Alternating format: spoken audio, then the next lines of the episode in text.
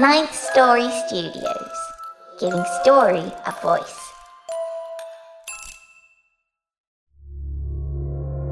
This podcast is part of the Dark Myths Collective. Visit darkmyths.org to discover more shows like this one. The darkness awaits.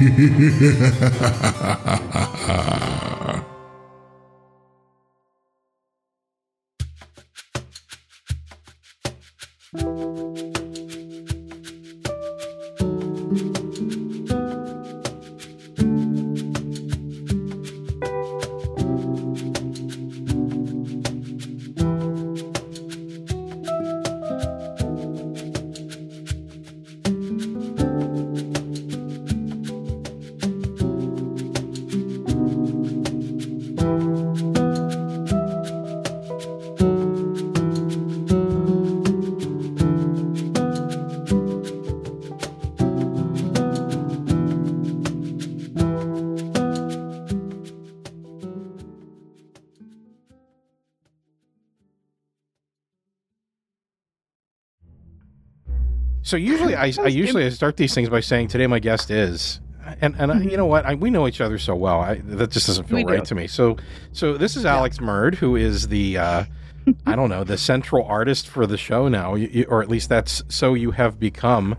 Um, Yes. I reach out to you every season and, and try to wrangle you into into doing some artwork for the show. And uh, you know, you were the first one to really kind of define the look of the librarian and um, get the You know the what? feel and the Based on some, I mean, to gotta give credit credits too. I looked at some amazing illustrations you had before, like from John Tower and from some other people who did your librarian. So absolutely on those shoulders, just kind of took that and did what I could with it. So Yeah. it's a group effort. Yeah. that's right.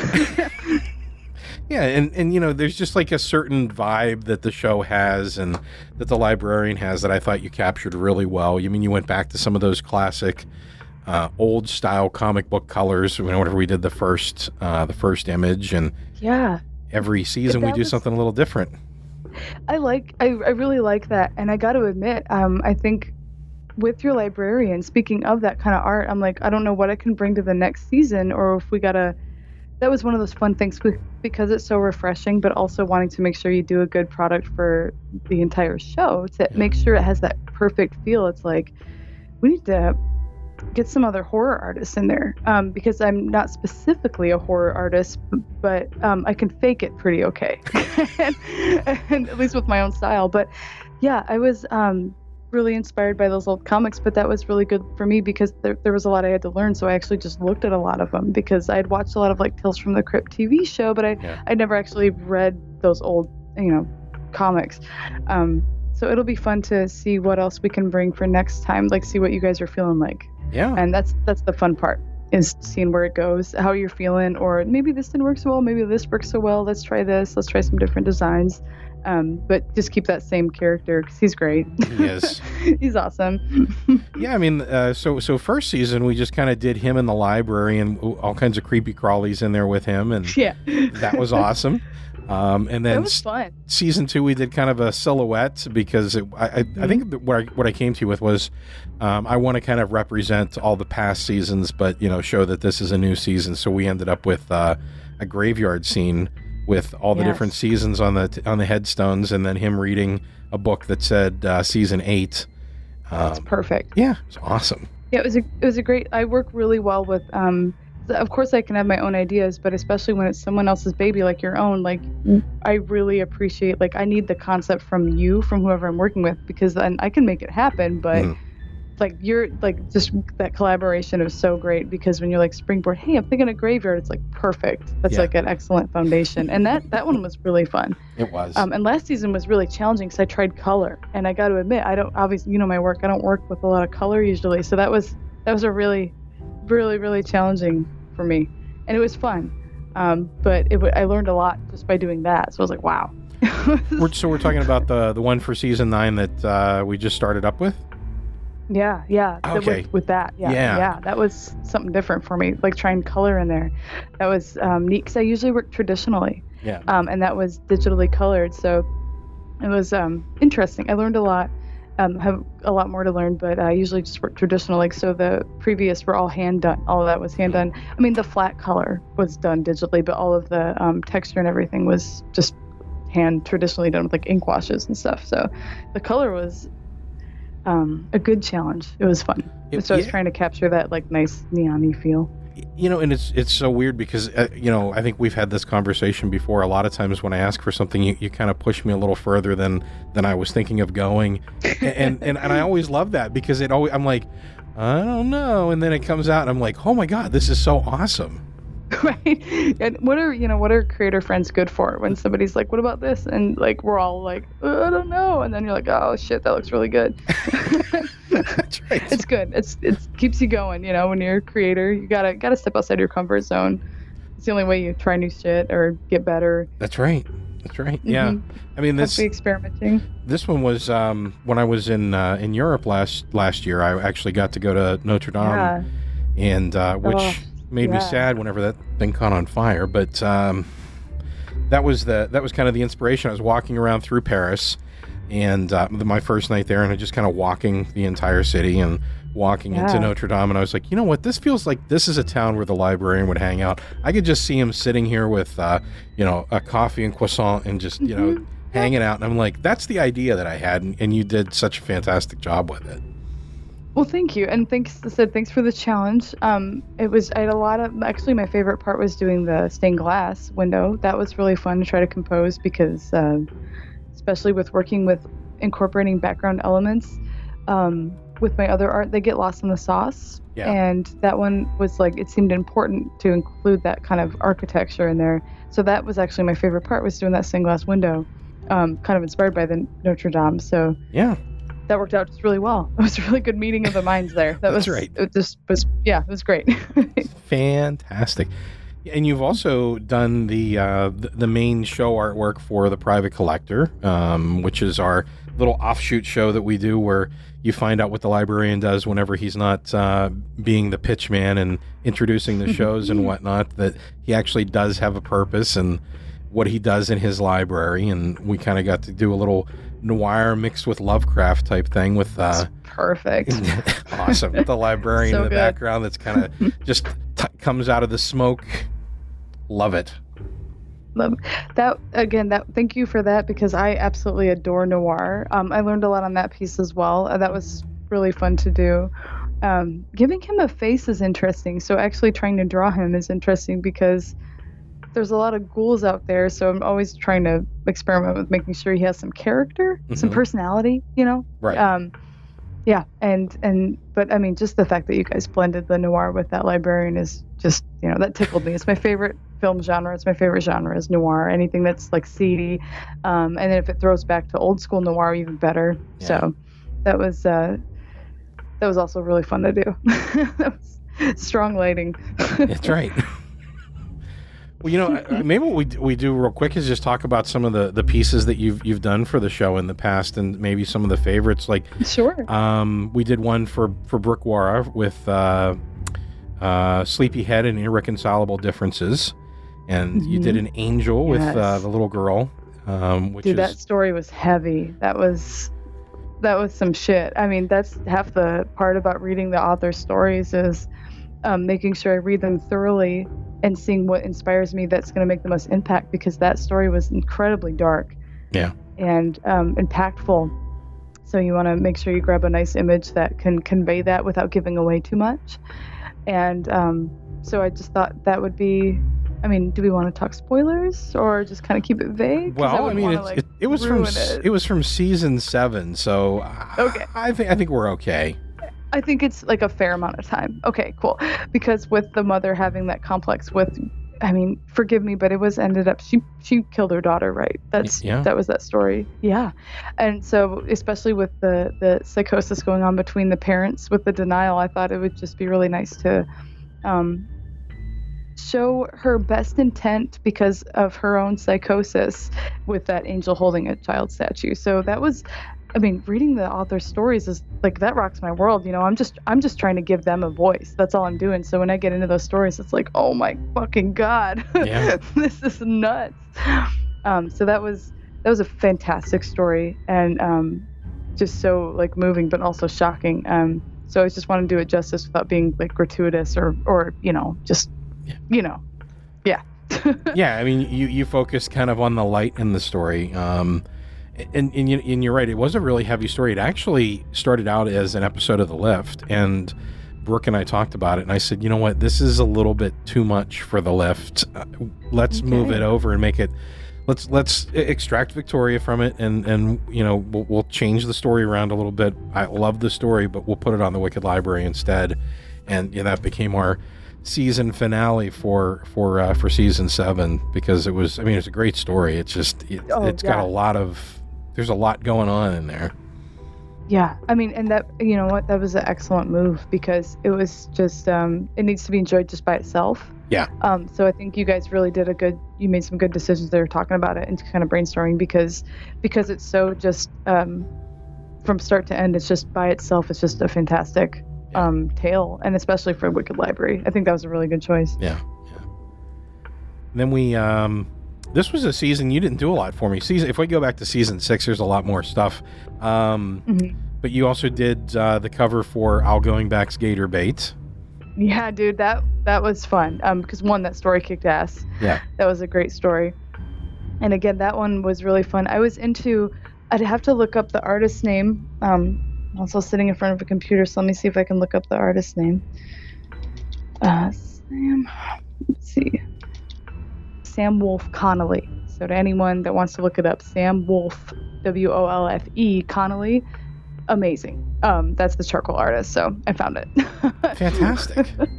So he works with charcoal, so it's very soft, but his lighting is very dramatic, and there's a lot of like um, lighting at night out in the wilderness. So it's just, it's like if you went out to the woods and just shined your flashlight yeah, and then took a picture of that. And I saw that and just instantly, at the time reading Gator Bait, I'm like, this is a match made in heaven. So on his shoulders, I just took some inspiration from this artist, and just because I thought about being out on like a bayou, not it was in Louisiana, but out in okay, out in a swamp Mhm. where um, you shine your light. And I just watched a lot of videos of um, guys going out on the swamps at night and like looking for gators, and just how pitch dark it is with just twilight and darkness. And then when you shine your light there, you just see like a million eyes looking at you, and you only see what's in your flashlight. So it just became this perfect trifecta of like that looks terrifying. Um, that was yeah that was- so that was really inspired. I had a lot of fun working on that one. yeah, it's Um, super creepy. Yeah, thank you. That was and that was what I was trying to get because the story itself was really like building. It has Yeah. this like edge to it, um, and so the that was completely inspired by this artist. And I would absolutely I will email you the name so you can include it in the comments or put add it as an addendum later. But um, his work um, was was just kind of a inspiration for that. It just seemed to match perfectly Yeah, um, because that and then just watching those videos i'm like you're in complete darkness and then you just shine a flashlight and you're not alone yeah, yeah. It's it's that's I think that's the creepiest part. I mean, it's like that. That's the feeling that I got from the image. Is like just a moment ago, everything was pitch black, and now this is what you see. Um, and and you have that shock that comes in when you like the first time I looked at the image, I didn't catch the eyes right away, and I'm like, oh shit, look there's there's the gator in the weeds.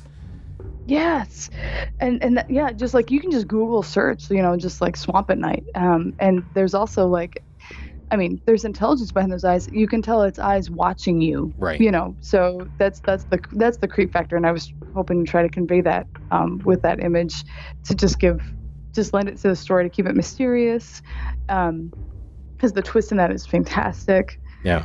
and um, to just give it a nice impactful image um, but really set a tone for being out in the middle of water at night and knowing you are not alone Yeah, on a absolutely. swamp no less Uh, let's see. Oh, and you did Shadows, um, which was the Mm-hmm. our our Parsec award winning episode, um, which is the uh, Isabella and her and uh, the her her creepy suitor with the necklace that you that you did so beautifully with uh, very interesting colors that you know I wouldn't have thought of in the beginning, but whenever you see it, it's like that is exactly what this needs to be. And that's what I love so much about what you do is like it's always exactly. It's not what I would have done, but it's exactly what it needs to be. Um, it it always Well, comes out so beautifully. that's that, that's very flattering but that said it's uh, um and to, to say that to you it's like you're an excellent collaborator. I mean that's a two-way street is that kind of collaboration. I mean that has to go two ways because or else you won't get a good product Yeah. if it's not um, forward and backwards. Um, because you're receptive to like well what about this? And you're like oh and we just kind of go back and forth. I mean that that was another one where i was trying my hand at digitally coloring. Mhm. um, and that was fun and that story was just so beautiful. What a like what a classic um you know ghost tale. And it was written so well i felt like i felt like i needed to keep it very clean. And and um just kind of got inspiration from those old 60s you know um, ghost stories. And that was um that just seemed like the best image from the tale with um the shock. Yeah, and congratulations again on that tale. Like you guys all just came together and made something really special. yeah, it was a lot of fun. was- Yeah, that was that was great. I mean, is that Goddard? That's K- Yeah. KD Goddard. KB Goddard, yeah, Catherine. KB Goddard. Yeah, I mean, I mean that story was just beautiful, and um, so I was just reading it, and like that was the first image that struck me. It just seemed like a really good thing to convey. You get kind of everything with that, with uh, like ghostly hands, you know, putting on a necklace to a lady who's completely in shock because who wouldn't be? right, right, right.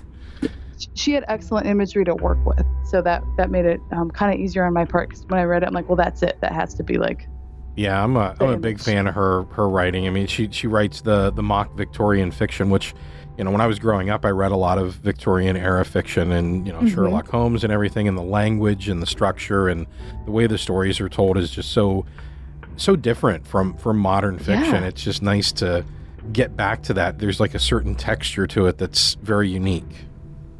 yes thank you you put that so well that's um it's it's conveying that like that victorian gothic that that was the Yeah. component i was missing um yeah she just i mean it was just such a excellent tale i just felt like i had to do a really nice tight job with it Yeah. um to just really convey her words because that it was just written so beautifully like reading that tale makes you not want to curse right. it makes you want to it makes it's like stephen king it's not Yeah. you know who i'm a big fucking fan of but you know it just makes you feel like you've really got to up your vocabulary so i was trying to make a really nice um, image for that so um, that was also really fun to do um, and i thank you i this sounds really bad i kind of forgot about that one um, because I, at that time I was working on a lot of stuff. So thank you for reminding me because that was a really beautiful story, and that uh, that image was so impactful just reading it. That's why I chose it. yeah, it's great. Um, you also did Sweet and Sticky Sarah. Yeah. yes. Um, That was fun. it's it's fun because it's horrific. It's it's dark. I mean, it's she's covered in, Molasses. Molasses. molasses spill. Boston, right? In Yeah. Boston? but you still Back managed to make her sexy. You know, it's like I look at that picture and I'm conflicted. I'm like, she's sexy, but she's terrifying. I know. And that that was what I was definitely trying to go for because that whole tale again, it was set up because it was like a piggy guy walking around, right? Yeah, who was having yeah he was like gross. And um through that lens of like this is piggy gross guy you know seeing like it's that that's that's a great for me especially as a chick just be like a revengey kind of story where it's just like ah you're gonna die. Yeah. i'm gonna kill you you're done um, because you're fucking gross. And um, so that I, I did a lot of image searching of viscosity um, like blood and chocolate on human skin and that was all hand done with just marker. So that was a really fun challenge. So there was no digital art on that one. That was all just hand done with marker and the pinstriping on the wall was done with just different um, prismacolor gray shades to try to make like this old school looking wallpaper see that I'm, I'm even more amazed yeah. now to, to know that that was all done. I mean, I know that you do a lot of your stuff by hand, but it's Yeah. so well executed. Um, I, I- had no idea. I thought I thought you Well, must. you. I thought you must have done some of it digitally, but no, that's fantastic. No. And I love the little. Skull was- in the corner of the the frame too. That's just little details like that are just so awesome to me. It was it's, it's a good exercise for me to just start paying attention to the details. So that was done almost to scale. I mean, it was very tight and tiny. And um, once I start going into a project more, I'm like, what else can I add to it to just give it some extra fluff here and there. Um, enter the skull on the side of the frame. Who doesn't, you know, it's a ghost story. Who wouldn't like a little, you know, a nice little skull on a big gilded, you know, Victorian frame like that? Yeah. Um, and some really embellished wallpaper. And also trying to leave room for text for you was something I think about as well.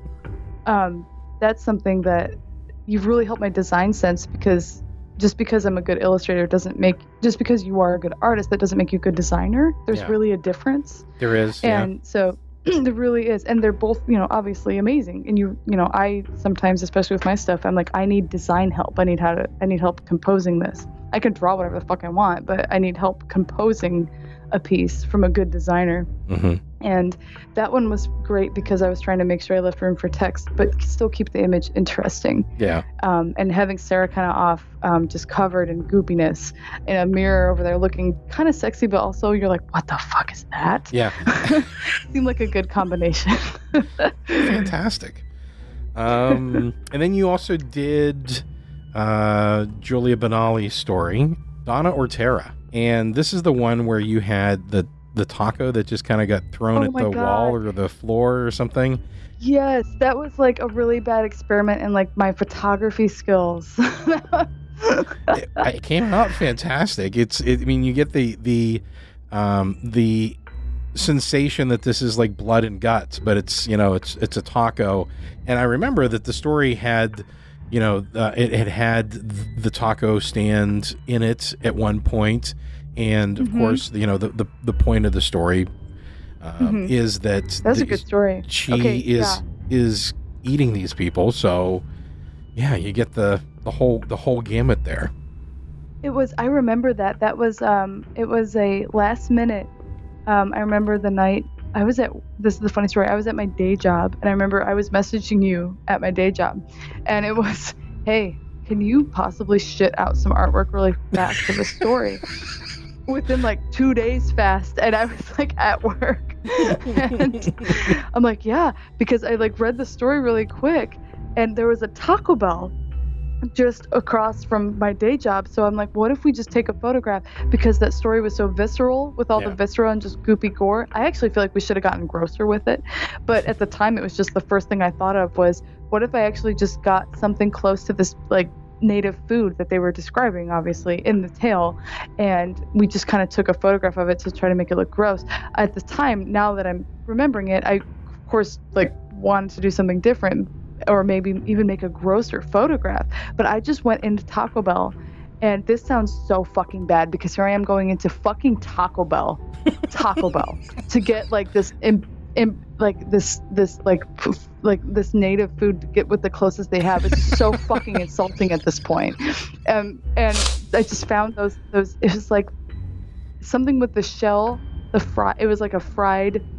It's like if you took one of the very thick um, if they took like out of the freezer one of their thick taco rounds and then just deep fried it. It was like a chalu- deep fried gordita or whatever. but that sounds so bad. But I got like four or five of them.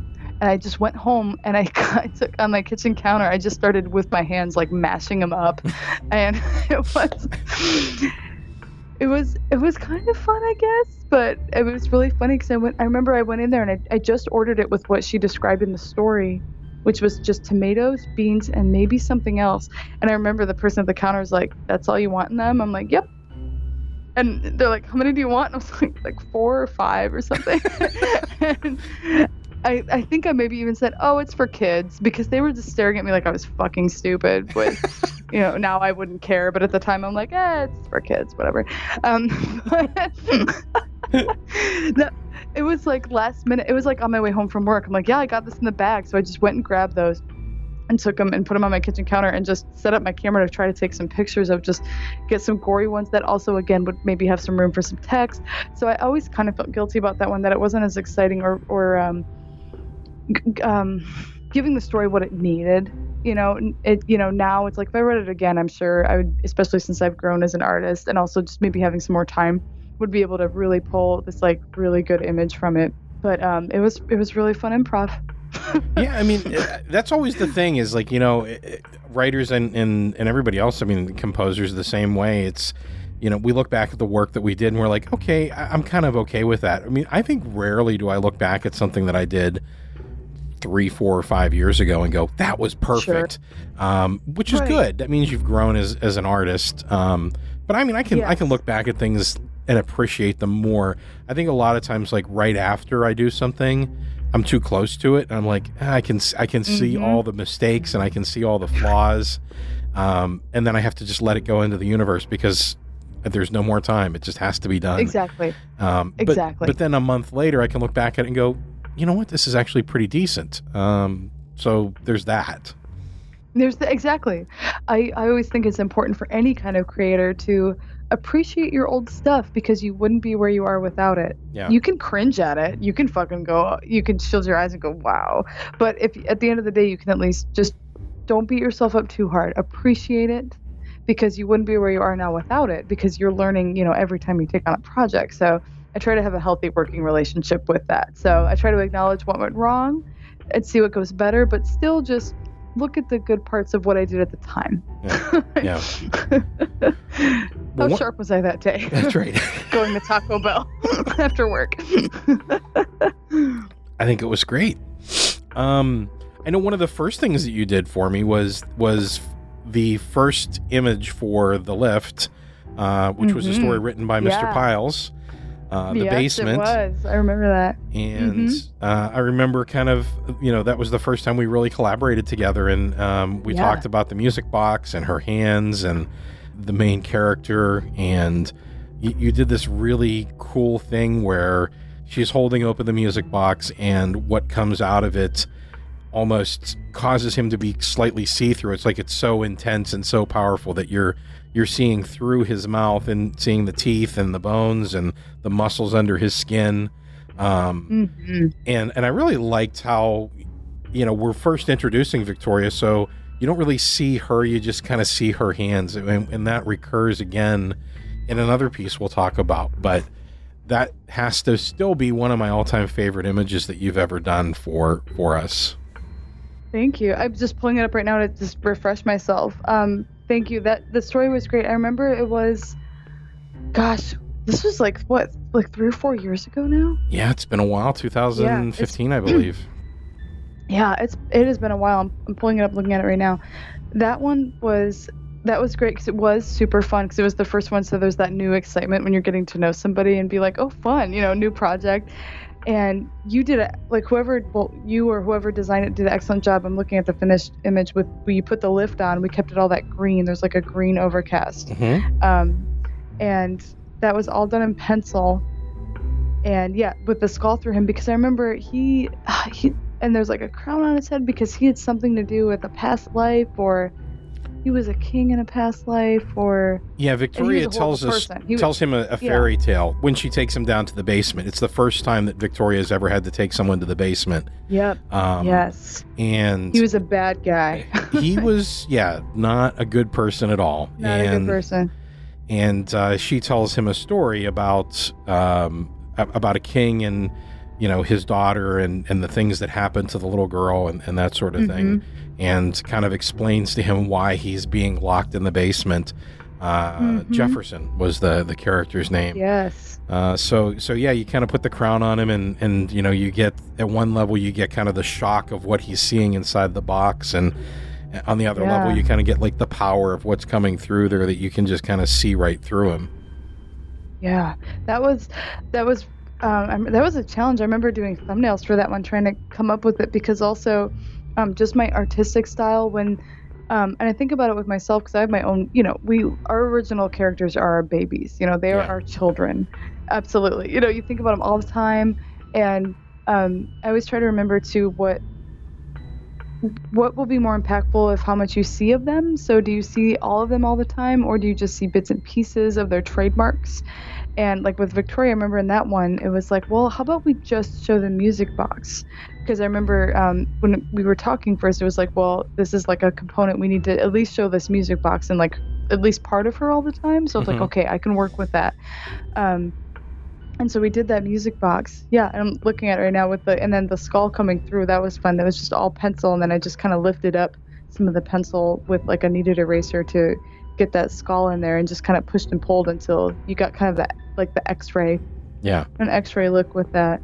Um, That is so fun to look at because I actually haven't looked at this in a long time.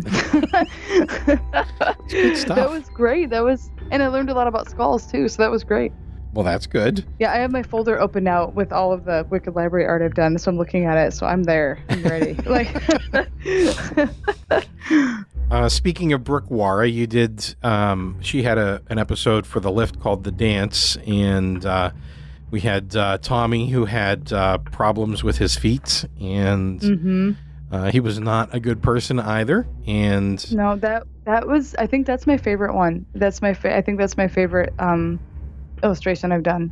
oh, really? uh, for yeah i think for maybe wicked library and the lift i'd have to look at i think i have it all right here but just um, i think it's my favorite because something about that story one the story itself is like um, oh yeah, just Brooke, Brooke always writes You know, fantastic it- stuff. yeah i mean it's just it just knocks your socks off.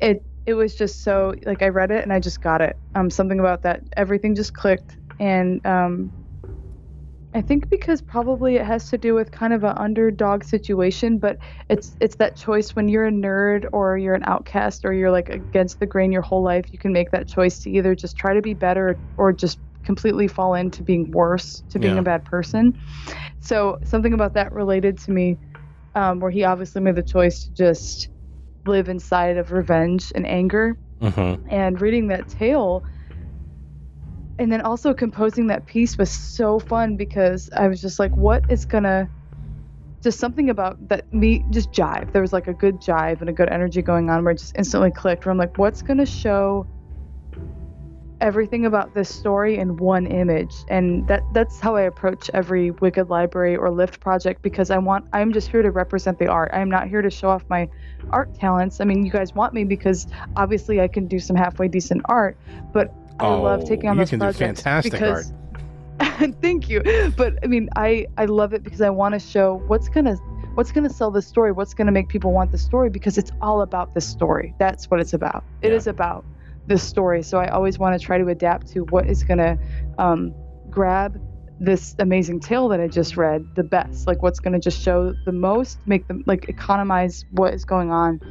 And with it being the dance and he gets invited and just going through this sea of shoes and everything's this very party tone color that pink that bright pink and everyone's Mhm. just looking very flirtatious and fun. Then you have tommy in the very background against the wall showing like it's all like this his feet are just black i just really wanted something to show his handicap Yeah.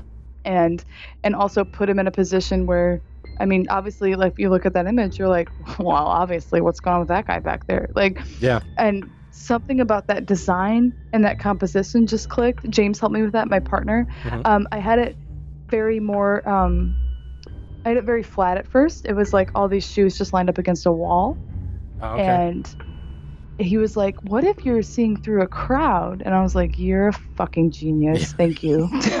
you know, because he looked at my thumbnails and I was looking at him. I'm like, "What do you, you know?" I'm like, "What do you think?" And he he is actually a graphic designer, so he has a very good design sense for composition. So he's like, "What if you're looking through a crowd?" I'm like, "Thank you so fucking much." and it just clicked. And then we have like Victoria's little hand just pulling this come to my party. So you know, it's a party, and obviously that person at the background is there that maybe shouldn't be there. Yeah. Um, why is that person there? And so something about this one I'm just very proud of, and that story was amazing. And um, this, so yeah, this that's why this might be my favorite one. It's and just everything clicked. It's beautiful, and I know it's Brooke's one of Brooke's favorite pieces. It may be her fa- favorite piece of artwork as well because she's said to me on a couple of occasions, "I want a full size print of that that I can hang on my wall." So we're, I would we're sure hope so. That would make me beyond flattered because the story was so great, and just knowing that if I could make something that I could possibly give some kind of visual image to what's going on inside an author set is beyond, you know, flattering. That's Oh, like yeah. your job is one at the end of the day. Yeah. So, um, yeah, I definitely have a soft spot for that piece. That was um, so that probably that one is probably my favorite. it's it's really well done, and, and and you're right the the layers and the depth that you get by having you know the people standing in the way that they do adds a lot to it. It gives it some life and some motion. Yeah, absolutely. That was the best part with like I had all these different shoes and then just, you know, being an, like a real person like you said when you're too close to something, then James was like, "Yeah, this is great, but what about looking through?" And then it just clicked. It was just all right there I did a thumbnail of exactly what you see of like the placement of the feet, um, with people clearly talking, pointing to each other, and then somebody in the background that clearly looks like maybe they're not talking to anybody. Yeah, And kind of so lurking. it, it just worked. it just worked. It looks great. It does. Um, oh, and then you did uh, Objects for Objects, uh, which Mm-hmm. is Yes. um, very, very. Uh, I don't want to say is the is the right word gaudy because I hate to describe Mhm. someone's work as gaudy, but the colors and the the gold and and the jewels and everything it, it kind of Mhm. fits, you know, the, the the point of the story. And the funny thing about it is. You have uh, you have the, the the man in the back there grabbing his crotch, which is Yep. a fantastic detail. And then behind that, you know, I, I didn't even notice it the first time that I looked at it. You have kind of Victoria in the background holding her music box, Mhm. and because uh, we still wanted her in there somewhere, but I was Right. having a hard time figuring out where she would fit in this opening. yeah, Because even I get crazy, but even I was like, I don't know how much I want a little girl standing around all this debauchery, which I love. I mean, like it's you know, but that's not the point. But it was just, it, it also just where do we put Victoria? But just the fact that she's just in the background because she sees all. she yes, knows what's going on exactly. so it, it actually it really worked out um and yeah i haven't looked at this in a while either. And like you just have that chick like there's her crotch right there with just that boot Yeah, and that guy licking i'm like yes i'm all about this. This sitting on this throne. I remember so um, sexy. yeah but we had some i remember you and i had that was one of our first like i'm like i don't know how i feel about the story because at the time carrie's tale i mean it's excellently written but i remember because especially i am definitely pro sex worker and they Mhm. are underappreciated i had a bit of an issue with the misogyny in that tale and you and i had to kind of talk about that for a little bit Yeah, yeah. The, it was kind of this is the route that this one particular individual decided to go, and that she Mhm. could have gone because yeah, I mean, as you know, I I've worked with Mr. Dangle on on Dangling After Dark and and uh, Mm-hmm. yeah produced his show. So you know Indeed. we, we we've had some chats on that on that show as well. Um, but yeah, I mean, I, I'm I'm I'm as well. You know, uh, sex worker positive and women that we've met and that we've talked to they're Mm-hmm. all very smart women and and they they know what they're doing and they know what they like and they have a lot of confidence and as I tell him all the time, it's not what Howard Stern would try to make you think this industry is. And, and that's what I really like about the way that he does his show and what he does is he's very respectful. He actually does his research and he doesn't treat it like it's a joke. You know, he talks to them like people. Well, And yeah, exactly that's what i mean like they're human beings Mhm. and they're doing a service and just because you send them a bunch of gifts they don't owe you shit. Right. i'm sorry you have a psychosis that makes you feel like you are owed something because you are expending this energy because you're not mature competent enough to understand the relationship that you have with somebody that is working a job. So that was where i was having i remember like having some issues with that because i'm like i you know um, i've grown up a lot. I mean we all learn. Keep constantly learning. Yeah. And expanding our opinions and you know like learning and being like oh i was like formally wrong about this kind of opinion. I need to educate myself on something. And um, so that was where i had an issue with that because i mean of course to sum it up it was like this guy was just really pissed off because he was in a friend zone and i didn't like it Yeah. because like they don't know you shit. I mean it doesn't matter how much you send something like somebody something it's like that's that's that's a you problem Mhm. um, and that goes either way for whatever sex or gender you identify as that's just you know that's a you problem right. um, because if you either can't take the hint or you just don't understand what's going on it's like at the end of the day sometimes you just have to do some self-reflection Eh, Right. so that was interesting um, i still wanted to do an impactful image for that piece um, with showing that like you are at this altar um, to try to represent part of that tale because at the end of the day i'm trying to convey his story and Yeah. that story was showing that this worship this idealization of something much bigger than you almost a concept of lust in itself you know that we all do i mean i watch like porn and like anytime you get like lusty feelings it's like sometimes it's not just the person it's just that feeling of lust yeah, you know the biology of know it. yeah Yeah. you know we've all been there and so i was really trying to just convey that with um, some like opulence and then just the seediness of some guy, like gross guy grabbing his crotch in the background, you know, just like she's amazing up front, just like almost this altar of woman, like, you know, Yeah. spread legged, just completely owning her womanhood. And then you have this like gross guy in the background fucking it up, which could almost be like real life, I guess, like a good sentence about real life. Um, so- Yeah. Yeah, you got kind of a Um, Queen of so that- Sheba thing going there, you know, with Yeah. her. Hmm So I definitely did want to do at the end of the day a good service to Carrie's story, um, and try to convey the feelings that he was trying to convey in his writing with with that um, just this this altar of decadence and these people lining up for it. Right. Um, but then you have Victoria in the background that's like, oh, not everything is as it seems. That's right. That's right. That's right.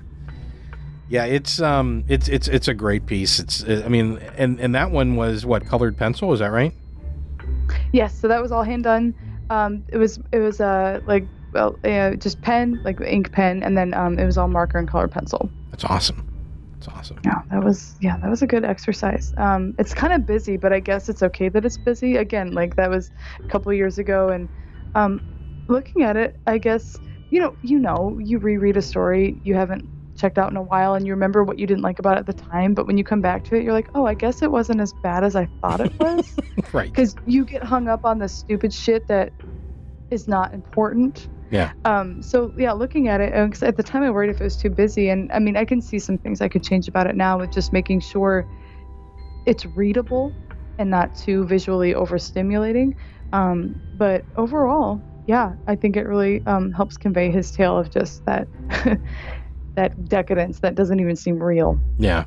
So I think this might be a good spot for us to take a little break. And when we come back, we'll talk about one of the very special pieces that you did for The Lift.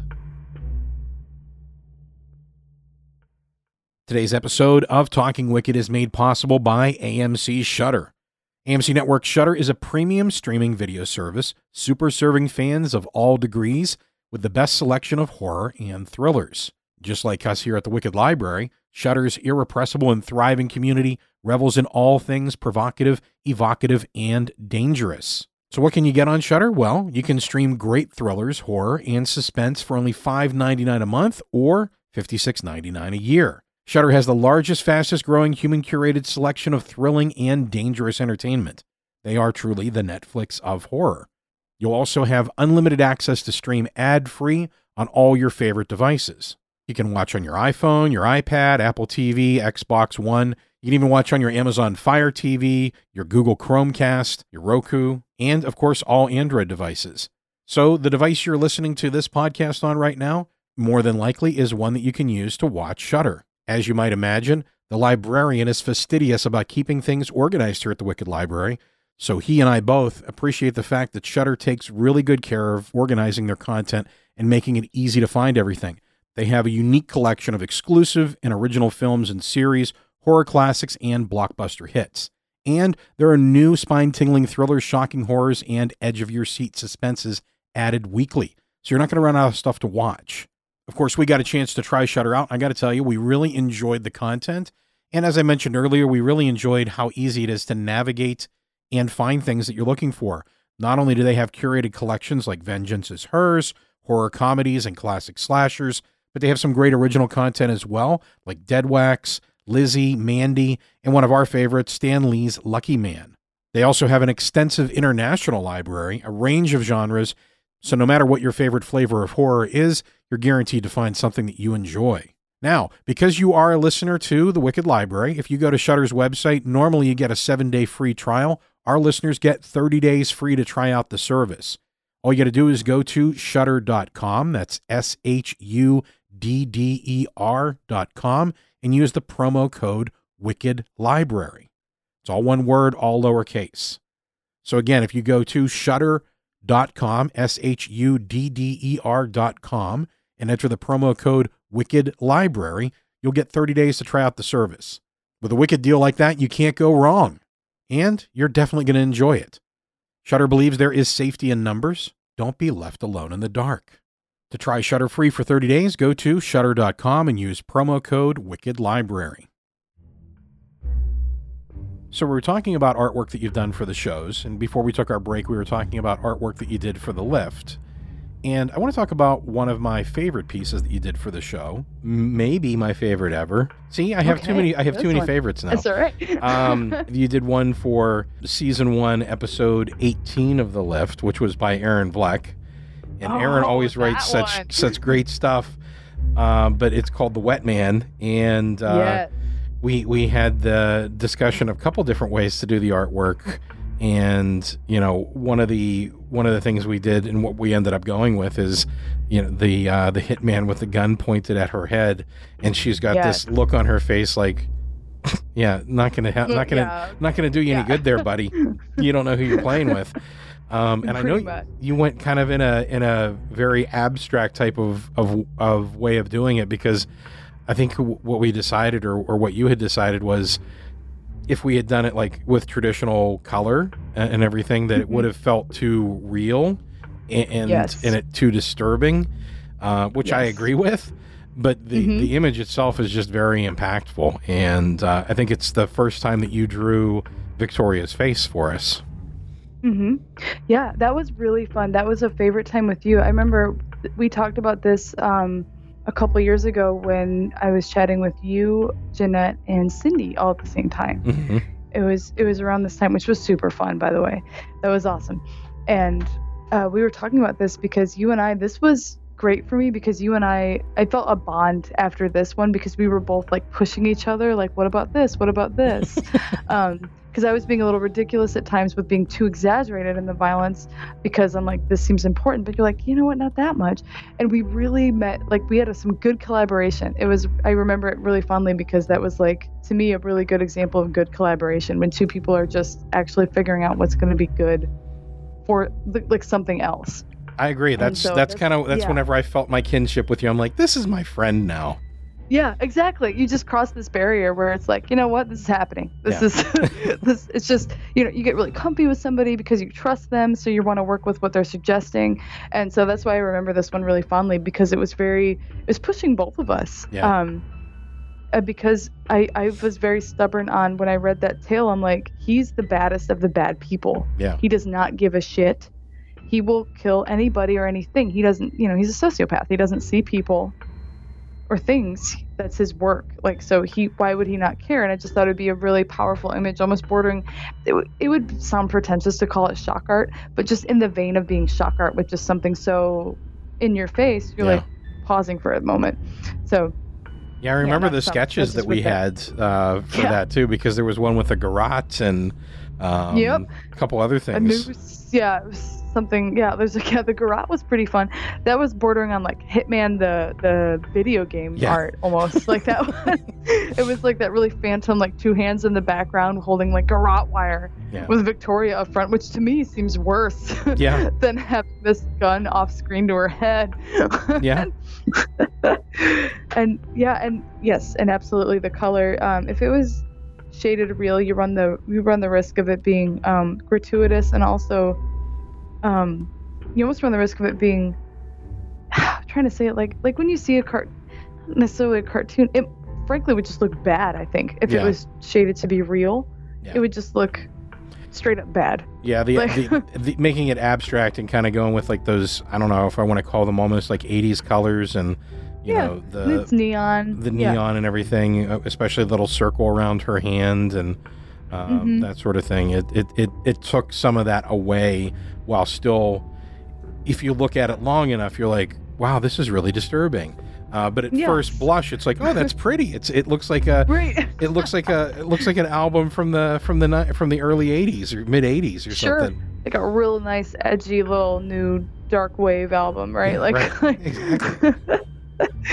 yeah um, but I, I think it, we really settled on the right choice um, with that with with thinking about the coloring and like how the like the actual final piece was going to look um, and and again like i remember thinking about where the hell are you going to put text on this so trying to keep it kind of like a backward c curve where you come down from the gun to her back out to her hand with the music box Yeah. and um, that was some excellent collaboration. So that one I do remember fondly because it pushed me and it made me think outside the box, and it helped me work on my collaborative skills, which is really important. Um, especially, I mean, you know how it is as being a creator. that maybe does more independent stuff, I think Mhm. it's important to make sure you're keeping those interpersonal skills so you can work with other people on occasion. Oh yeah. And yeah, um, so that um, I remember that fondly for that reason because it really was like, okay, this is how you kind of handle yourself a little bit professionally. Yeah. Kind of. Yeah. So that was um, fond memories with that one, with how hella disturbing it is. Good times. Good times. Well, I saved I saved one of the one of the ones that I wanted to lead into some of your other work with. Um, so we did episode six thirteen of the Wicked Library, which was um, First one. Paradise first Island Waves. Yeah, was it the first one we Uh-huh. did together? It was um, the first one. Yeah, because it's it's really sexy. Um, there's Yeah. there's a there's a there's a lot of very tight clothing involved. There's uh, there's an open crotch there. There's uh, Yes. definitely some focus on on the breasts, and Mm-hmm. um, I remember th- that we talked about it because well, here we're going to spoil it. Uh, at the end of the at the end, she's going to stab the guy. And Right. we wanted it to kind of be from from his perspective, looking up at her, and Mhm.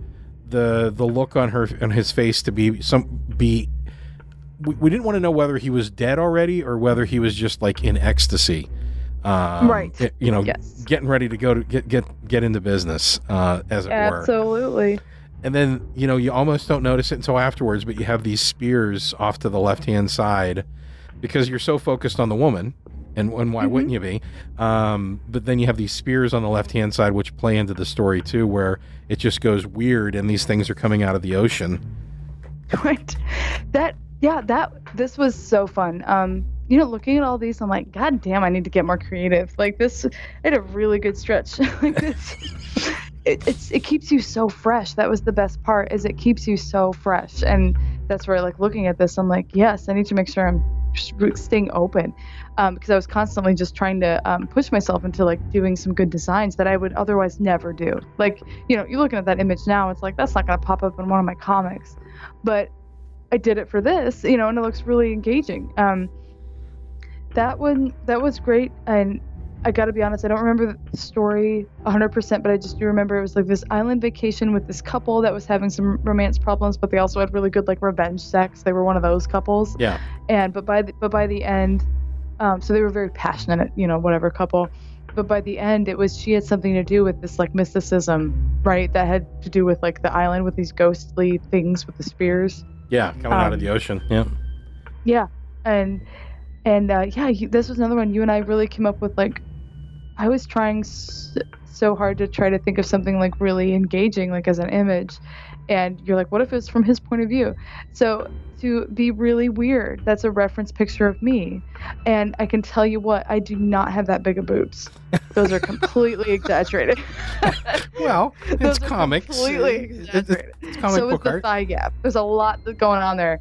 But um, like I just took some reference photos because I would be spending maybe eight hours online trying to find that fucking reference photo. Maybe not now, but at the time, so I just took some reference photos. But I was trying to think of something really cool, and I never really do worm's eye view. And now I'm looking at this like I need to up my game on my comics.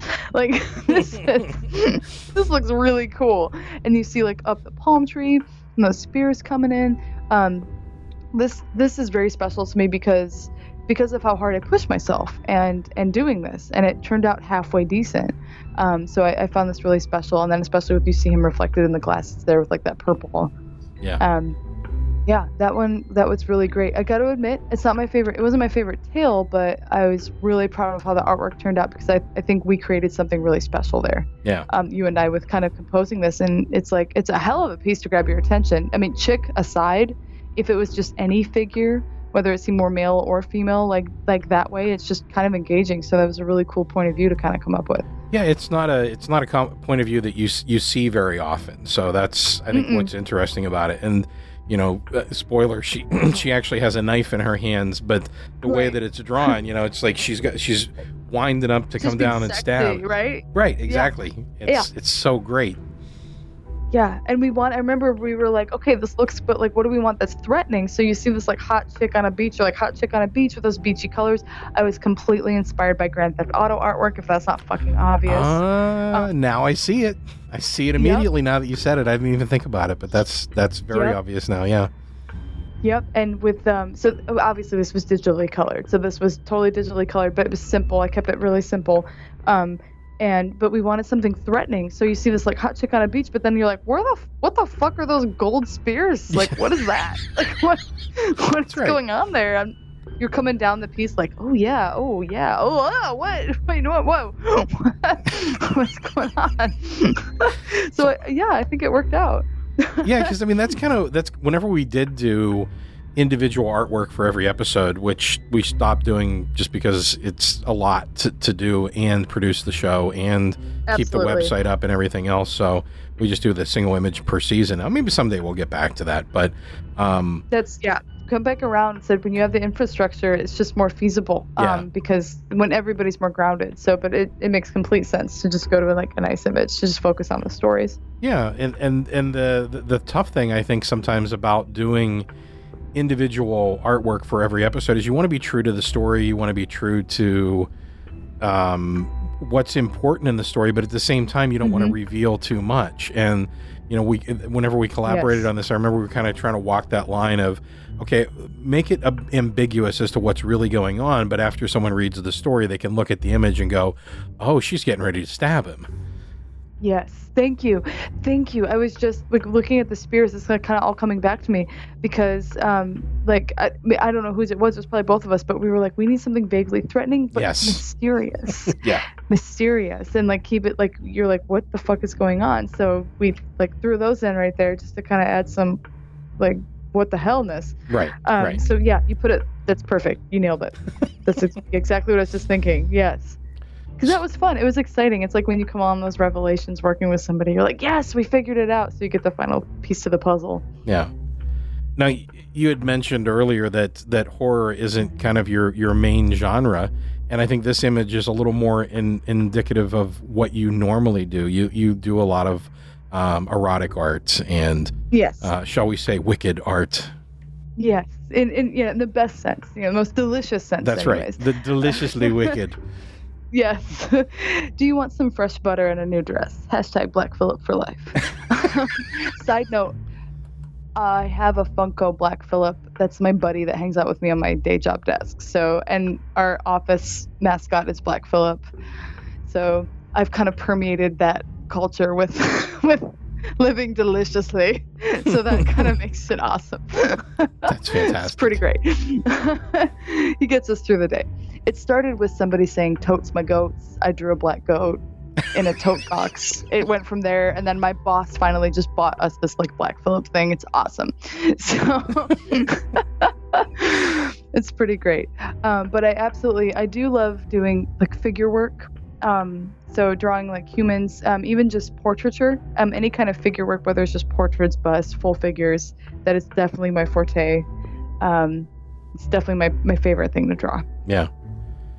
Yeah, and you have some really interesting original characters that you've created because, you know, you do you do some tribute art from time to time, and I know whenever Mr. Bourdain uh, left us Yeah. that that you uh, Mhm. you did my uh, my illustration that I'm looking at right now, hanging on my my office my studio wall, Oh, yay. and uh, yeah, I mean, there's just there's there's um I don't know how to describe it with with what you do, but there's there's a certain you you capture darkness really well, um, and and you capture, I guess, intelligence in your characters really well. Thank you. Um, that means a lot to me, especially like as any growing artist. And um, you know as well as I, char- your characters are real people. Yeah. Um, they're real inside your head. They live there. They live in pretty much real life. I mean, uh, we just kind of sit back and watch what they do. Um, and you saying that that means a lot to me because I would love. Um, th- I just really appreciate it coming from another creator that I really respect. It's nice to hear that because that's the one thing I strive for is that I want that emotional intelligence conveyed when um, my characters are having conversations. I like that connection. That's why I love drawing my characters interacting with other char- with other characters, um, because to me it's really important as a person. So because I'm very, um, it said a huge humanitarian. I, I mean, I, I appreciate those connections with real people day to day, and so the fact that if my work conveys that to somebody, I'm extremely flattered, and it means I'm headed in the right direction. Yeah, Yeah, I mean, you, Jasper. Talk a little bit about Jasper. What a great character. He's, thank you. He's that's um, my ultimate form of being a humanitarian. He's my take on Lucifer, and my take is that he fell because he wants us to be human and be human. By being human there's no there's none of that um, christian guilt associated with our natural instincts and urges. So it's not just debauchery of lust um, it's not just falling into sodom and gomorrah. It's about um, just connecting and not feeling um, just feeling the processes of life. Like we all have to grieve at one point we all feel love at one point and compassion. So a lot of those comics that I've, I've, I've moved a little bit away from my erotic stuff, which I do miss. But the great thing about Jasper is like in the comic I'm doing currently, like I still have some maybe not X-rated scenes, but I will say there'll be like tasteful sex scenes. You know, mm-hmm. to say the love scenes will be very tastefully done. You know, just maybe some flaccid penis, nothing like hard or erect or obtrusive. and, um, but, but in seriousness, yeah. Um, he's just my um, he helps me get through stuff where it's just like remember to be kind to people and to just enjoy being a human and navigating this thing that we call life and just um, maybe respecting yourself a little bit more and having self accountability yeah. instead of pushing everything off onto um, higher figures. And um, i think that's that helps keeps me grounded because i always try to reflect on myself like on self accountability where um, you try to make sure that you're keeping yourself in check. Like, well, why was I being a little bit angry today? Well, that was just a me problem. Um, I was being, I was annoyed, so I started, you know, just taking it on this other person, or just trying to reflect on what you put out when you're just having those random, you know, whatever conversations with coworkers or people, and it's like, what are you really putting out there? When are you just constantly bitching about everything? you know, even if you don't realize it, are, are you just always kind of bent toward the negative, or are you actually trying to just encourage some positivity or some fluidity? And um, so that's, I use Jasper to help just me stay sane day to day. And I have been feeling very much the, there's been a lot of um, interesting developments over the last four years, three years, you know, here in this country. And yeah, oh, yeah don't get me started there yeah, and and I don't want to go down that path. And we're all we've always been flawed. You know, we are not perfect. We never have been, even under different presidencies. I mean, we have a lot of stuff we have to work on, no matter who's in office. But um, just seeing the the hate come back um, and feel comfortable out, and just the anger. Um, I needed to do something with some art to um, to just stay sane. Um, yeah. And so this story is about Jasper, who's like my Lucifer character, just being very, very upset with how humanity has become so mean to each other. And he, in my eyes, is more human than human. He so he wants to be human. He, you know, that's why he's here. He gave us humanity. Um, he gave us free will. So that's all he is about is the embodiment of free will. And he feels pain and grief and everything tenfold so he's really upset with what's going on.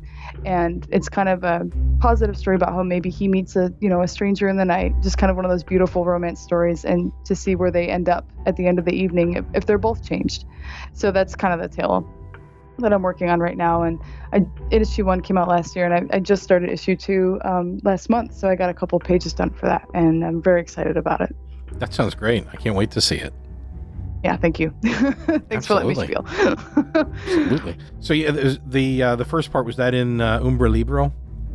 It was, yes. Thank yeah. you. Uh, my partner James continued one of his comics, Ezra, in there. Um, he has this beautiful comic with his um, his original character Ezra, who he's done. That's like the technically like his fifth comic, which is fantastic. That's awesome. And then it was yeah, he's doing great. And then there was my debut issue of Give Me Shelter. and That's what it's called. And yeah, so issue two um, I just started work on it. Um, James needed to take some creative breaks to get some stuff sorted out. So he's he's doing great, but he kind of bowed out because he needs he needs some time to. It's life stuff that hits when you're just like ah, you just gotta take care of it. Oh yeah. And so my other friend Dan, who's an author, he if I'm gonna just take a quick aside, he wrote this story called For God, and this is one of the most intelligent men I've ever met He's a best friend. Um, he retired captain of the army, of like the army, and he also like if I had to read his entire official title that he um, retired from the army from, I would have to like call him and ask him what it was because even he'll tell you it is full of so many other bullshit words uh, with like descriptions of like what he actually graduated as. But he um, he graduated. He's a major in religious studies. Um, he has a minor in um, history and English, and um, he's just one of those people that's just fucking awesome because he's also one of the biggest fucking nerds I've ever met in my entire life. and he's just he's good people. He, James and I have known him for years. Him and his wife are like two of our best friends. Well, he he's a writer and he would write these stories and send them out with reports daily to the rest of his troop um, as he was in the army to just help keep them entertained and keep everybody feeling good and he wrote this beautiful tale called for god and it's his take it's his take on lucifer and i read that about six years ago and at the time, I was already playing with an idea of it. And I read that story and I was like, what the fuck? This is one of the most beautiful things I've ever read my entire life. It was amazing. Um, it was so, it was such a different perspective coming from someone who I knew had an extremely like educated background. And it's just a short story. It's just, it's just a short story. You could kill it in probably like not even an hour. You could kill it in probably like 40 minutes. Um, and it just meant the world to me. And he really helped inspire my i need to do my own take on it with jasper. And um, i'm sorry i kind of lost track of where i was going with that. What was the original question dan? I'm sorry. We were talking about uh, we were talking about jasper and and kind of how he keeps you uh, sane. And then i asked you about umbra libro Umbra Libro. Jesus, thank you. Okay, sorry. That's all right. Um, you, you talk to artists all the time, so you know how it goes. Um, oh, I'm the same way. so tangents. My fr- yes. Oh my God, my friend Dan. So James, um, he actually was like, "Hey, I'm concerned because I am not going to have anything ready for this issue. It might just be your artwork." We were hanging out with our friends, Dan, um, my other Dan, and his wife Jen, and he was in the same boat. He hadn't written like a, a, a he calls his um, Satan character Jude Woland from um, Master and Margarita. Okay. And he's like, hey, I've actually been wanting to write a Woland story, his character, his take on Satan.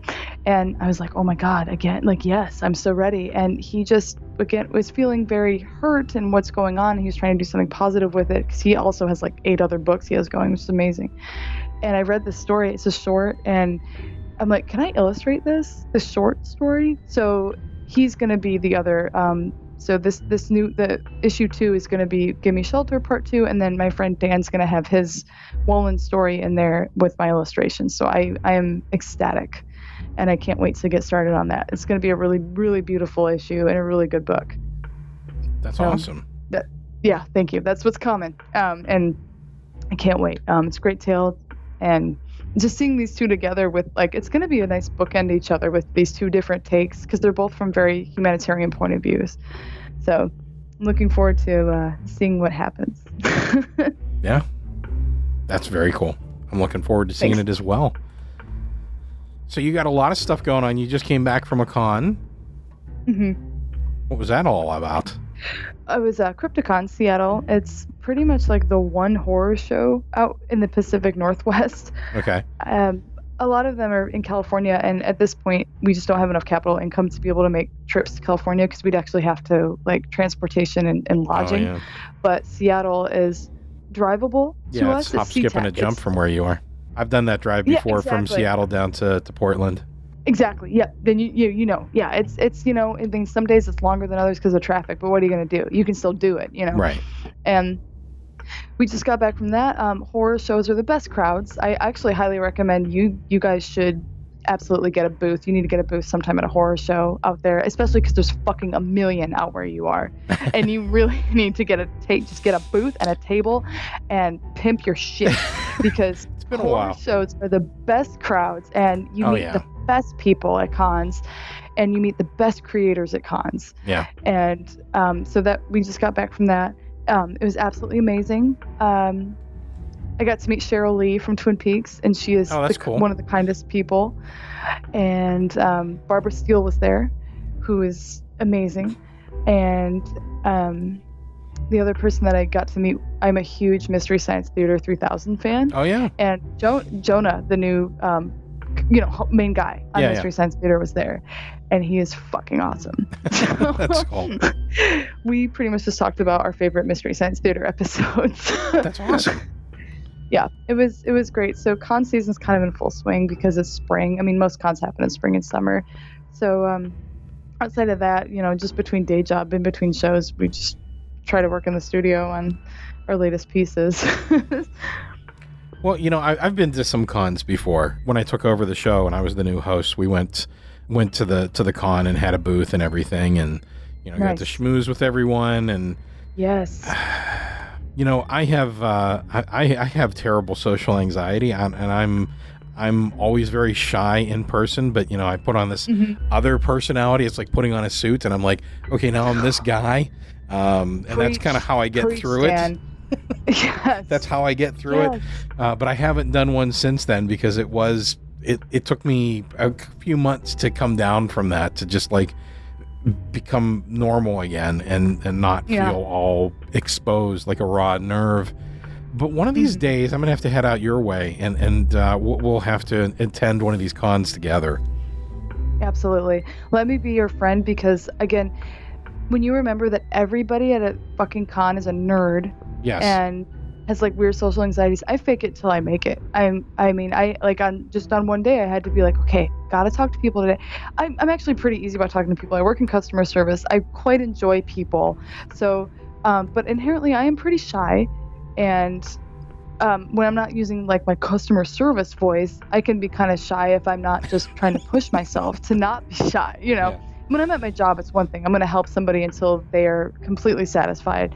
But if you're like walking down the street, sometimes it's like, what the fuck ever. Like, yeah. I just, but um, they're they're great. They help me uh, just get over that and they're a great excellent place to meet other people because you get to just make new friends and yeah. new connections that's uh, kind of our favorite part about going to conventions is just making new friends and checking out these other creators that are like us like we're independent creators just trying to do our best you know like doing our artwork in between our day jobs so that's that's the best part about going to shows because you don't really know what's out there unless you get out there. And a good friend told us that and got us going to cons. He's like, nobody's going to know about your stuff unless you go to a convention. And I was like, yeah. you know what, Mike? You're right. Like, yeah. you're right. You're absolutely right. Like, we need to go to a convention. Um, so I highly recommend it. And if you ever wanted to come out here and get a booth, I mean, just consider it like, yeah, sign up for Crypticon. They're actually going to start registering after May 20th. So nice. Just throwing it out there in case you're interested. But you know, you'd have um, two friends that would absolutely hang out with you and check in with you at the show and um, just make sure you had a great time. Well, I just want to meet you guys in person, so we'll have to try to figure out a way to make that happen sometime soon. So yeah, where can folks find more of your work? Where can where can they find all things Murd Comics and and uh, pick up all your because you used to be Crazed Pixel, and now and then you just transitioned to Murd yes. Comics, right? Yes, um, that is my last name. That's me, and uh, with my partner James takes my last name, especially honestly just from a creative standpoint. If there's a Murd in this country, I'm related to them because I'm just two steps off the boat, and really, so he, I mean, his last name was a little bit more just vanilla from like it's like Smith or something along those lines. So honestly, he just started taking my last name because creatively, if you search it, it's easier to find. And but really, our style changed because like anything, you grow, you change. You realize like we need a new look, a new feel to kind of convey what we're doing. The previous logo we had was a little bit more kiddish, and we accidentally had people thinking we were more kid friendly, which we are not.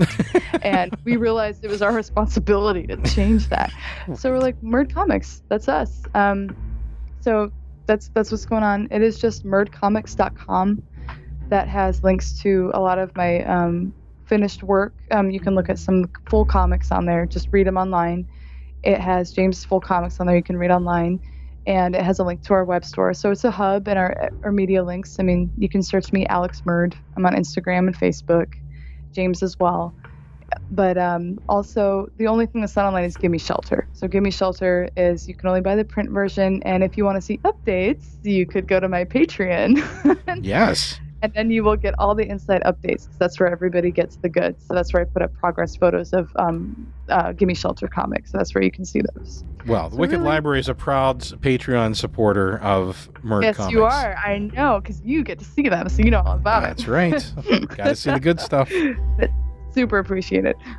Well, I appreciate you taking so much time to talk. Um, it, it feels like we've been talking for 10 minutes, but it's been over an hour. So, I know that's why when you said this, I'm like, I just would really like to have a chat. So yeah. this was this just worked out.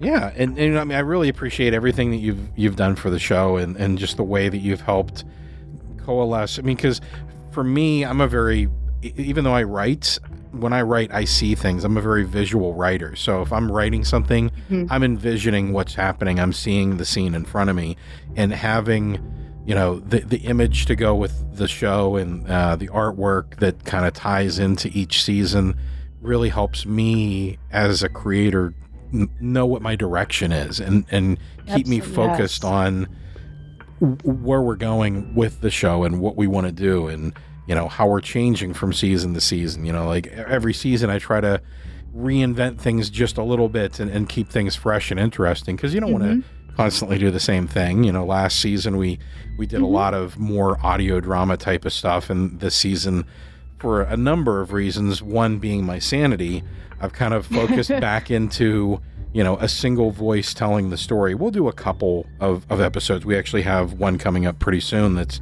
going to have multiple voices and the private collector is really Absolutely. more an audio drama uh, but for for the for the remainder of the season for most of the episodes I, i've kind of like we have so many of these great voice actors that can do so many different voices and and and to put them on the stage and say okay this is your story you interpret it Oh how you want to. Um, you read a James story. So James, he was going by James Johnson, but James said that tale. Um, there will be refreshments on Wicked Library, Mhm. and all the demon voices you did was amazing. I mean, like that's a like no pun intended, a hell of a tale anyway. And like what you guys did to it, we were both sitting with our hands over our mouths, just in awe of like what you guys brought to that story. So just and you you you gave like all those like there was a like all the demons had like a little bit of a different voice going on. It was amazing. well It's thank phenomenal. you thank you it's yeah, it's and John did some great artwork for that too. yeah he- he- we we had a lot of fun collaborating on that and i was kind of walking him through you know what i thought the image should be and. It, it's it's another one of those from the perspective of the the person you know t- looking up at all the all the people that are around him and, and Round. yeah the pure insanity. Um, yeah, he did great. I mean, that was some that was some excellent work, and James was just obviously like over the moon. Um, but just speaking of different voices, that one was um, done excellently, like the impactfulness because of all the different demons going on in there. So, yeah, I mean, well thank you totally feel you. But also, when you have tales where you're like, maybe we need to tone it down a bit. yeah we're not actually like a radio drama. We're actually just reading stories. so, Yeah, I mean, I've I've always been a big fan of like traditional storytelling, where you know you have the the storyteller that gets up and tells you a story, and you know he does all Mhm. the different voices and brings everybody to life. And I thought, you know, going back to basics. So like season six, when I took over, it was all me uh, reading all the parts, and you know. Uh, I, there's there's I think one story that is completely 100% told from the female's point of view, and I'm like, well, this will be an interesting challenge. Um, Right. Like for you, you gotta up your like you know, it, it helps you up your game. It keeps you it keeps you on your toes, you know? Yeah. and and now with you know going through season seven and having so many uh, or season eight and go, having so many voice actors involved now i kind of know you know this is the voice that i want for this story and this is the voice that i want for that story. So you know i have you Yes. know, m- male and female voice actors that just can jump in there and, and take a story and just do it. And and that's kind of where I wanted to go with this season. Like I said partially for my own sanity but also because I think it's more you know I mean there's other shows out there that I that I love that do the whole thing like No Sleep podcast is one and they have we we work with a lot of the same voice actors from that group um nice. but the the thing about what they do is it's it's it's very there's very high production which i try to keep the production value very high um, but they do the full on you know huge cast for every story and i'm just like I'm, Mhm. one, I'm one guy i don't have quite the budget or the staff that, that No Sleep does, and it's not fair to me to expect myself to be producing a show like that. But you know, Yes. I still like doing like those some- episodes occasionally because sometimes the story kind of demands it. But yeah, Sure. Sure. Well, that's like yeah, like James's tale. But otherwise, yeah, you're like, you know, I'm just not there yet, and also I don't need to be. that's right. That's right. I just don't need to be there. It's it's like the same. Like I'm, you know, it's like any creator. You marvel at somebody else that's doing great, and you're like, you're awesome. Give them a salute, and you keep walking the way you're walking. Like That's just right. tipping my hat to you because I know you're bitching, but do not need to go there. Like that. That is so far past me right now, and it's not even necessary. Don't even bother. and I think it's an important I think it's an important lesson for all creatives. I mean, especially you know most of the people that that listen to this interview are writers, and you know as as a writer, that's one of the other things. I mean, they, what's the old saying that comparison is the thief of joy? I mean, essentially, Yeah. you can respect the work that other people do, you can be inspired by them, but you can't judge your own work based upon them. no. Um, and I think that we're our own hardest critics because there's somebody out there that is reading your work or listening to your work or seeing your work and going, I love that. That is awesome. And, you know, when you're so close to it and you're the one that's creating, I have a, a huge inferiority complex and imposter syndrome that I struggle with, you know, where it's like when I put something out there, I'm like, well, that's the best I can do. Uh, but, you know, someone's going to listen to it and go, that's awesome. Uh, whereas I'm going to sit in there and go, well, you know, I see all the flaws, but hmm that's just we, we get past that. And I think that you had talked a little bit earlier about, you know, how Jasper helps keep you sane, and and I think that's the most important thing for us as creatives, whether it's writing or music or artwork or whatever your chosen art medium is is it's it's a form of therapy. It's how we come to know ourselves.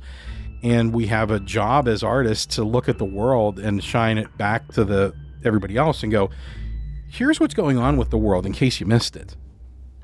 I couldn't agree more. I mean, you just really surmised everything. Yes. Like hard hard stop, yes, to all that because I can't I couldn't imagine a life without creating and I try to do a really good job with just encouraging it in other people. Like not everybody has the time to do what I do. People have families and children and jobs, you know, and like these high demand jobs where there there are surgeons, are doctors, there are librarians, there's there are police officers, there's all these extremely high pressure jobs and they're trying to have their own life too. But I always try to encourage some creativity in anybody's life. And it doesn't have to just be like traditional mediums. You could be creative in your garden, you could be creative with hobbies you enjoy, but just something to it helps keep you in touch with yourself. It gives your mind some peace. It really helps you roll over those things when you're feeling really heated to like come down to this level of like, you know what? I was being a little ridiculous. It's just I mean, I don't even have to talk about the benefits of having a creative hobby. Like we know there are a ton of benefits to having a creative hobby yeah you and I are just fucking nuts because we're trying to pursue it.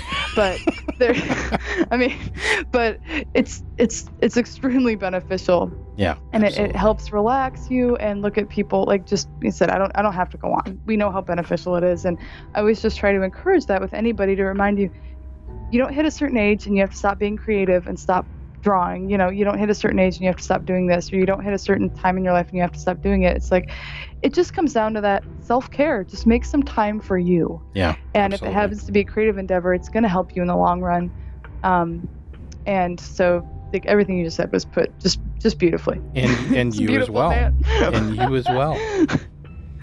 Thank you as long as we're doing that. If somebody gets something out of this fucking interview i guess that's that's all we can ask for that's right, right? Take one thing away that helps makes you smile. Yes. Absolutely. Well, again, I thank you so much. It's always a pleasure to talk to you, and it's always a pleasure to work with you. And I, I'm looking forward to, um, you know, a lot more as we go on. no, same here man. Anytime every time all the time